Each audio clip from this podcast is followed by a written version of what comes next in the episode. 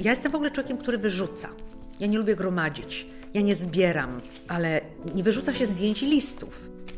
Ocal z nami historię. Jak pani zadzwoniła, że pani chce przyjechać, to się też bardzo z tego cieszę. Bo komu ja to powiem? Komu? Zamówiłem tego 150. 150 egzemplarzy tej książki, tak? 150 egzemplarzy tej książki. Żeby poznali prawdziwą historię. Podcast Archiwum Pełne Pamięci.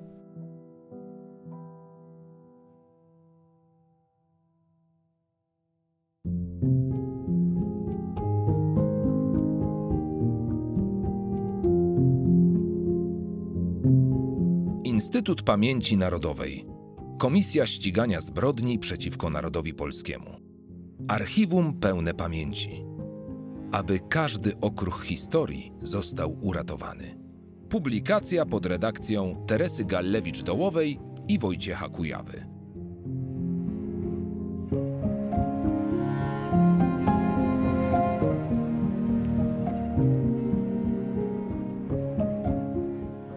Historia rodziny Pyków. Wojciech Krupa, oddziałowe archiwum IPN w Katowicach. Wojciech Korfanty, pochodzący ze Śląska, wybitny polski polityk, dyktator trzeciego powstania śląskiego, gdy 20 czerwca 1922 roku witał na katowickim rynku wkraczające wojsko polskie, powiedział między innymi Polsko, bądź nam matką troskliwą, ostatnie wbijasz pale granic twoich. Tu na zachodzie stoi żywy mur z piersi mężów w boju zahartowanych, gotowych zawsze do twojej obrony. Dokumenty z rodzinnego archiwum przekazane przez Wincentego Pykę w 2018 roku do zasobu oddziałowego archiwum Instytutu Pamięci Narodowej w Katowicach potwierdzają, że słowa Korfantego o zahartowanych w boju o Polskę mężach, a także, co należy dodać, kobietach i dzieciach, nie zostały wypowiedziane na wyrost. Z otrzymanych przez IPN dokumentów, fotografii, a także relacji wyłania się obraz kilku pokoleń mieszkańców Górnego Śląska – świadków i uczestników powstań śląskich, II wojny światowej i powojennych represji komunistycznych. Oparciu o pozyskane świadectwa, wspomnienia darczyńcy oraz informacje zamieszczone w publikacjach i dostępne w archiwach, warto przybliżyć losy niektórych przedstawicieli rodziny Pyków, a w sposób szczególny Jana, żyjącego w latach 1872 do 1924, jego syna Józefa, żyjącego w latach 1896 do 1976 i wnuka Wincentego, syna Józefa. Ten ostatni, urodzony w 1930 roku w Kołomyi, jest przykładem łączenia śląskich i kresowych tradycji rodzinnych w okresie II Rzeczypospolitej. Obrona polskiej tożsamości mieszkańców Górnego Śląska od drugiej połowy XIX wieku wymagała coraz większej ich determinacji i zaangażowania – Sprzeciw wobec obowiązku posługiwania się w szkołach, w tym na lekcjach religii, wyłącznie językiem niemieckim, był wyrażany nie tylko na terenie Wielkopolski, na przykład słynny strajk we wrześniu w latach 1901-1902, ale również w 1906 roku w kilkunastu miejscowościach rejencji opolskiej państwa pruskiego, obejmującej Górny Śląsk. Szkoła powszechna w Zaborzu, obecnie dzielnica Zabrza, należała do pierwszych w tym regionie, w których uczniowie odmówili używania języka niemieckiego. Wśród nich były dzieci górnika Jana Pyki, Józef i Berta. Wyrokiem sądu Jan Pyka został pozbawiony prawa opieki nad synem i córką. Trudno zatem się dziwić, że wobec takich szykan, a także bicia dzieci przez nauczycieli, Jan razem z żoną udali się do budynku szkolnego z protestem. Zdesperowana Julianna Pykowa miała wówczas wykrzyczeć nauczycielowi Semmeriszowi Wydrapie ci oczy, ty psie germański. W późniejszych latach Julianna Pyka ponownie dowiodła swojej odwagi, przenosząc przez most na Brynicy w Szopienicach broń na potrzeby powstańców. Wykorzystała w tym celu swoje tradycyjne, obszerne śląskie stroje kobiece. Jan Pyka i jego bliscy mogą być przykładem wielu śląskich rodzin, które w warunkach nasilającej się germanizacji, spowodowanej zarówno decyzjami administracyjnymi państwa niemieckiego, jak i czynnikami cywilizacyjnymi czy gospodarczymi, starały się coraz bardziej świadomie i konsekwentnie bronić swojej polskiej i śląskiej tożsamości. Dane statystyczne z lat 1905 do 1906 wskazują, że na terenie Górnego Śląska narodowość polską zadeklarowało 57% ludności. Nieco odmienne są dane dotyczące struktury narodowościowej populacji dzieci i młodzieży. W miejscowych szkołach język polski jako ojczysty wskazało 79% uczniów. Szansą na podtrzymanie rodzimej tożsamości były organizacje i stowarzyszenia społeczne zakładane przez ludność polską na Śląsku. Jan Pyka udzielał się na tym polu jeszcze na długo przed wybuchem powstań śląskich. Pracując jako górnik, prowadził działalność agitacyjną i ulotkową, między innymi podczas wyborów do Reichstagu. Należał do Zjednoczenia Zawodowego Polskiego. Był działaczem Stowarzyszenia Eleusis, za co w 1905 roku został skazany na 9 miesięcy więzienia oraz współzałożycielem kół śpiewaczych w Zabrzu i okolicznych miejscowościach. Warto również wspomnieć, że załoga kopalni Georg, w której pracował, wybrała go na męża zaufania. Lata I wojny światowej i kilka następnych to okres niebywale intensywny w życiu Jana Pyki. Był w tym czasie żołnierzem armii niemieckiej, dwukrotnie jeńcem, a następnie ochotnikiem w pierwszym korpusie polskim generała Dowbora Muśnickiego. Po zakończeniu wojny włączył się w działalność konspiracyjną w Polskiej Organizacji Wojskowej Górnego Śląska oraz wziął udział w dwóch powstaniach śląskich, drugim i trzecim, w tym ostatnim wraz z trzema synami. Jan Pyka mógł się włączyć do walk dopiero w drugim powstaniu ze względu na aresztowanie i wywiezienie konspiratorów z Polskiej Organizacji Wojskowej do obozu w Świętoszowie, niemal w przededniu wybuchu pierwszego powstania. Uhoronowaniem zasług Jana Pyki, który zmarł trzy lata po trzecim powstaniu śląskim, było uczynienie go w 1945 roku patronem jednej z ulic Zabrza. Udział w powstaniach śląskich był dla Pyki i jego bliskich logiczną konsekwencją walki prowadzonej z uporem od lat. Jednym z bardziej zaangażowanych był Józef Pyka, najstarszy z dzieci Jana i Julianny. Wspomniany wyżej uczestnik strajku szkolnego.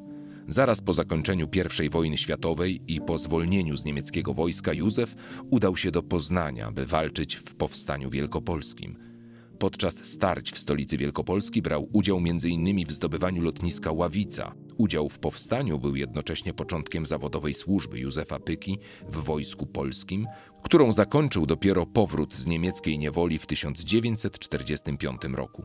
Na czas akcji plebiscytowej na Śląsku Józef został urlopowany z 68 Pułku Piechoty. W trzecim powstaniu śląskim dowodził czwartą kompanią drugiego batalionu zabrskiego imienia Stefana Czarnieckiego, jeszcze w kwietniu 1921 roku otrzymał awans na podporucznika Wojska Polskiego. Batalion ten walczył z niemieckimi oddziałami pod Szymiszowem i strzelcami opolskimi. Po zakończeniu powstania jako oficer zawodowy Wojska Polskiego Józef służył m.in. w 49. Pułku Piechoty w Kołomyi, skąd pochodziła jego żona Stanisława – Następnie w 20 Batalionie Korpusu Ochrony Pogranicza w latach 1933 do 1937, a na krótko przed wybuchem II wojny światowej w 1938 roku awansował do stopnia kapitana w kadrze zapasowej 8 Szpitala Okręgowego w Toruniu. Przez cały okres służby zawodowej zajmował zarówno stanowiska ogólnowojskowe, jak i administracyjne. Dzięki wykształceniu muzycznemu pełnił też funkcję kapelmistrza orkiestry wojskowej. Potwierdzeniem zasług, m.in. w walkach o przyłączenie Górnego Śląska do Polski, było uhonorowanie Jana i Józefa Pyków licznymi odznaczeniami. Jan mógł się poszczycić orderem wojennym Virtuti Militari piątej klasy, krzyżem walecznych, Krzyżem Niepodległości oraz Krzyżem na Śląskiej Wstędze Waleczności i Zasługi. Zapisy w książeczce wojskowej Józefa informują m.in. o następujących odznaczeniach przyznanych w okresie II Rzeczypospolitej Polskiej. Krzyż na Śląskiej Wstędze Waleczności i Zasługi, Medal Niepodległości, Medal Pamiątkowy za wojnę 1918-1921 czy Medal Dziesięciolecia Odzyskanej Niepodległości. Dzięki ofiarowanym do IPN dokumentom możemy również prześledzić losy rodziny Pyków po wybuchu II wojny światowej. Józef Pyka we wrześniu 1939 roku jako kapitan Wojska Polskiego pełnił służbę na stanowisku kwatermistrza szpitali wojennych nr 801 i 208. Niewiele brakowało, by podzielił los polskich oficerów zamordowanych w Katyniu. W spisanej po latach relacji wspominał. Po wkroczeniu armii ZSRR do Brodów, komendant szpitala wojennego nr 208, major lekarz Jerzy Surkąt, zwolnił mnie i wszystkich innych oficerów dla uniknięcia dostania się do niewoli. Dnia 24 września 1939 roku dotarłem do Kołomyi i spotkałem się z byłym majorem lityńskim Eugeniuszem, oficerem 49 Pułku Piechoty, który 29 września 1939 roku o godzinie 23 został przez władze rosyjskie aresztowany. Jak również porucznikiem służby stałej 49 Pułku Piechoty, porucznikiem Franciszkiem Michałem Słabym. Aby uniknąć podobnego losu, Józef Pyka przedostał się przez zieloną granicę do Rumunii, gdzie do lutego 1941 roku przebywał w obozach dla internowanych oficerów w Tirgużył i Kalimaneść. Stamtąd oficerowie polscy zostali podstępem wywiezieni do obozu jenieckiego w Niemczech. Najpierw do Oflagu VI E. Dorsten, następnie od października 1942 roku do Oflagu VI B. Dozel-Warburg, gdzie przebywali do momentu wyzwolenia przez wojska amerykańskie 5 kwietnia 1945 roku. Z pobytu Józefa Pyki w obozach na terenie Rumunii i Niemiec zachowały się zdjęcia oraz ciekawy dokument z 30 marca 1945 roku, Zaświadczenie potwierdzające ukończenie w Oflagu w Dozel studiów na nadzwyczajnym kursie nauczycielskim z zakresu śpiewu i muzyki. Na świadectwie tym znajdują się podpisy komisji egzaminacyjnej na czele z jej przewodniczącym, kapitanem Zdenką Karolem Rundem, jednym z najwybitniejszych kapelmistrzów w Wojsku Polskim okresu międzywojennego. Pod kierownictwem Runda przez cały okres niewoli działały w obozach jenieckich chóry i orkiestry, których członkiem był również grający na skrzypcach Pyka. Gra w orkiestrze obozowej z pewnością pomagała Józefowi oderwać się od obozowej codzienności. Natomiast ukończony w obozie jenieckim kurs księgowości umożliwił mu po wojnie podjęcie pracy w charakterze księgowego w Hucie Batory w Chorzowie. Jednym z elementów polityki okupanta niemieckiego na terenach włączonych do III Rzeszy, w tym na Górnym Śląsku, było wcielanie ich mieszkańców do armii niemieckiej.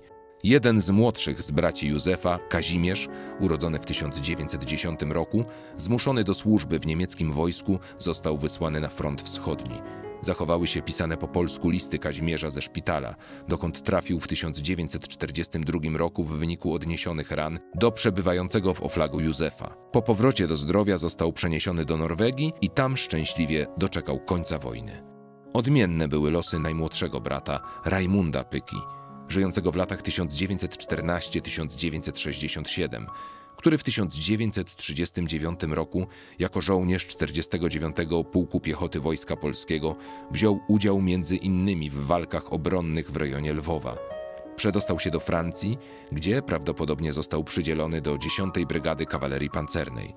Po krótkiej kampanii 1940 roku Rajmund dostał się do niewoli niemieckiej, z której po pewnym czasie został zwolniony, prawdopodobnie dlatego, że pochodził ze Śląska, włączonego do Rzeszy. Rajmund skorzystał z tego prezentu, lecz nie wrócił w rodzinne strony, gdzie, podobnie jak jego starszy brat Kazimierz, zasiliłby szeregi Wehrmachtu. Przedostał się za to do Anglii, a jedno ze zdjęć wskazuje, że droga Rajmunda na wyspy mogła prowadzić przez Hiszpanię. Nie było mu już dane wrócić do ojczyzny. Wziął natomiast udział w walkach w 1944 roku we Francji i w Holandii jako przedni strzelec w czołgu w pierwszej dywizji pancernej generała Stanisława Maczka. Ciężko ranny pod Bredą zakończył swój szlak bojowy. Życie byłych polskich żołnierzy na emigracji nie należało do najłatwiejszych. W liście do rodziny Rajmund wspominał: Widzę tu byłych oficerów, którzy nie chcieli kraść. Jak oni żyją? Pułkownicy czy majorzy czyszczą ustępy publiczne, a gdy kto zdrowszy, to kopierowy. Rodzina Józefa Pyki spotkała się po wojnie w maju 1946 roku w rodzinnym zaborzu po siedmiu latach przymusowej rozłąki. Żona Józefa Stanisława razem z dziećmi, w tym z 16-letnim wówczas Wincentym, jako repatrianci dotarli transportem kolejowym z Kołomyi. Wincenty Pyka ofiarodawca materiałów dla Instytutu Pamięci Narodowej, w dokumentach występujący również pod imieniem Bogusław, którego używał wcześniej, jako uczeń gimnazjum imienia Adama Mickiewicza w Katowicach wstąpił do zawiązanej tam jednej z licznych organizacji młodzieżowych, których celem był opór wobec narzuconego ustroju komunistycznego. Wojskowy Sąd Rejonowy w Katowicach wyrokiem z 29 marca 1949 roku skazał 19-letniego Bogusława Pykę na 6 lat więzienia. Był to stosunkowo wysoki wyrok jak na krótki staż w tajnej organizacji i kilka ulotek znalezionych podczas rewizji. Ale w ten sposób władza ludowa potępiła jego niepokorną postawę na sali sądowej. W uzasadnieniu wyroku czytamy, że w okresie od 10 do 18 września 1948 roku w Katowicach, będąc członkiem nielegalnego związku Polska Tajna Armia Wyzwoleńczo-Demokratyczna, usiłował przemocą usunąć ustanowione organa władzy zwierzchniej narodu i zmienić ustrój państwa polskiego w ten sposób, że pozostawał w ścisłym związku z dowódcą tej organizacji, wykonując jego polecenia. Skazano go również za to, iż rozpowszechniał pisma o treści antyrządowej mogące wyrządzić istotną szkodę interesom państwa polskiego. W komunistycznych więzieniach Bogusław Pyka spędził blisko pięć lat. Najpierw we Wronkach, następnie w Potulicach i przez ostatnie dwa lata w Jaworznie, w tak zwanym progresywnym więzieniu dla młodocianych przestępców. Przebywali tam głównie młodzi więźniowie polityczni, których poprzez zastosowane metody indoktrynacji, ciężką pracę i głód próbowano złamać i zmusić do uległości oraz do akceptacji obowiązującego systemu. Bogusław został na przykład ukarany 48-godzinnym pobytem w karcerze. Usiłowano też zwerbować go do współpracy z Urzędem Bezpieczeństwa. O niezłomnej postawie więźnia Bogusława Pyki świadczy zapis notatki funkcjonariusza Wojewódzkiego Urzędu Bezpieczeństwa Publicznego w Katowicach. Pyka Bogusław to typ zdecydowanego wroga Polski Ludowej. Więzienie nie wpłynęło na zmianę jego kierunku myślenia. Mimo, że mówi o swym rzekomym pozytywnym stosunku do Polski Ludowej, widać u niego jednak zdecydowaną wrogość. Jest arogancki. W rozmowach zachowuje się grubiańsko. Typ człowieka nie nadającego się do współpracy z organami bezpieczeństwa. Skryty, zachowuje się nieufnie. W przyszłości może być podatny do nowej, wrogiej i antypaństwowej działalności. Należy go po wyjściu na wolność w dalszym ciągu aktywnie rozpracowywać. Przeprowadziłem rozmowę w celu zwerbowania go, jednak z werbunku zrezygnowałem z uwagi na powyższe. Wincenty Pyka z satysfakcją podkreśla, że ani on, ani jego rodzina nigdy nie zwracali się do komunistycznych władz z prośbą o ułaskawienie czy skrócenie wyroku. Serdeczne więzi nawiązane z wieloma kolegami, których spotkał podobny los, Wincenty podtrzymywał również po wyjściu na wolność – a gdy było to już możliwe, po zmianach politycznych w 1989 roku, również poprzez działalność w Związku Więźniów Politycznych okresu stalinowskiego, oddział w Katowicach oraz w Związku Młodocianych Więźniów Politycznych lat 1944-1956 Jaworzniacy. Pięć lat spędzonych za więziennym murem nie było w rodzinie Wincentego czymś wyjątkowym, ale wręcz elementem rodzinnej tradycji. Po latach wspominał on. Kiedy wyjaśniło się moje zniknięcie we wrześniu 1948 roku, dziadek Pokądzieli, Wincenty Onysymów, gdy dowiedział się, że zostałem aresztowany, zapytał, a za co? Gdy usłyszał, że za konspirację, przyjął to ze stoickim spokojem. Aha, jest więźniem stanu. A nawet skomentował, jego dziadek siedział za Polskę, jego ojciec siedział za to, że był Polakiem, teraz jego kolej. Dla niego syna powstańca styczniowego, była to normalna kolej polskiego losu. Właśnie ten normalny los Polaka z okresu walk o polskość w języku i kulturze oraz o powrót ojczyzny na mapę Europy możemy dostrzec w wielu dokumentach ofiarowanych przez Wincentego Pykę oddziałowemu archiwum IPN w Katowicach. Przekazanie pamiątek odbyło się 3 kwietnia 2018 roku w Miejskiej Bibliotece Publicznej w Jaworznie, w niewielkiej odległości od miejsca, gdzie przez dwa lata ofiarodawca materiałów przebywał jako więzień. W instytucie materiały zostały uporządkowane w układzie rzeczowo-chronologicznym. Najcenniejsze dokumenty i zdjęcia dotyczące przedstawicieli rodziny Pyków zgromadzono w formie albumowej w obwolutach systemu SECOL AS. Działalność Wincentego Pyki w stowarzyszeniach byłych więźniów oraz przekazanie do IPN powyższych dokumentów, w tym przelanych na papier wspomnień, czy też zarejestrowanej relacji, w której szerzej odniósł się on do osobistych przeżyć i dziejów swojej rodziny, mają wspólny cel. Jest nim zachowanie pamięci o wydarzeniach ważnych dla naszego polskiego dziedzictwa oraz ich uczestnikach. Przekazane materiały obejmują niemal cały XX wiek, będący czasem wielu zawirowań politycznych i społecznych, które nie ominęły również rodziny Pyków. Nie byli oni przy tym biernymi świadkami zdarzeń. Dokumenty ofiarowane przez Wincentego Pykę pozwalają dostrzec aktywny udział wielopokoleniowej śląskiej rodziny w dążeniu do wolnej i niepodległej Polski.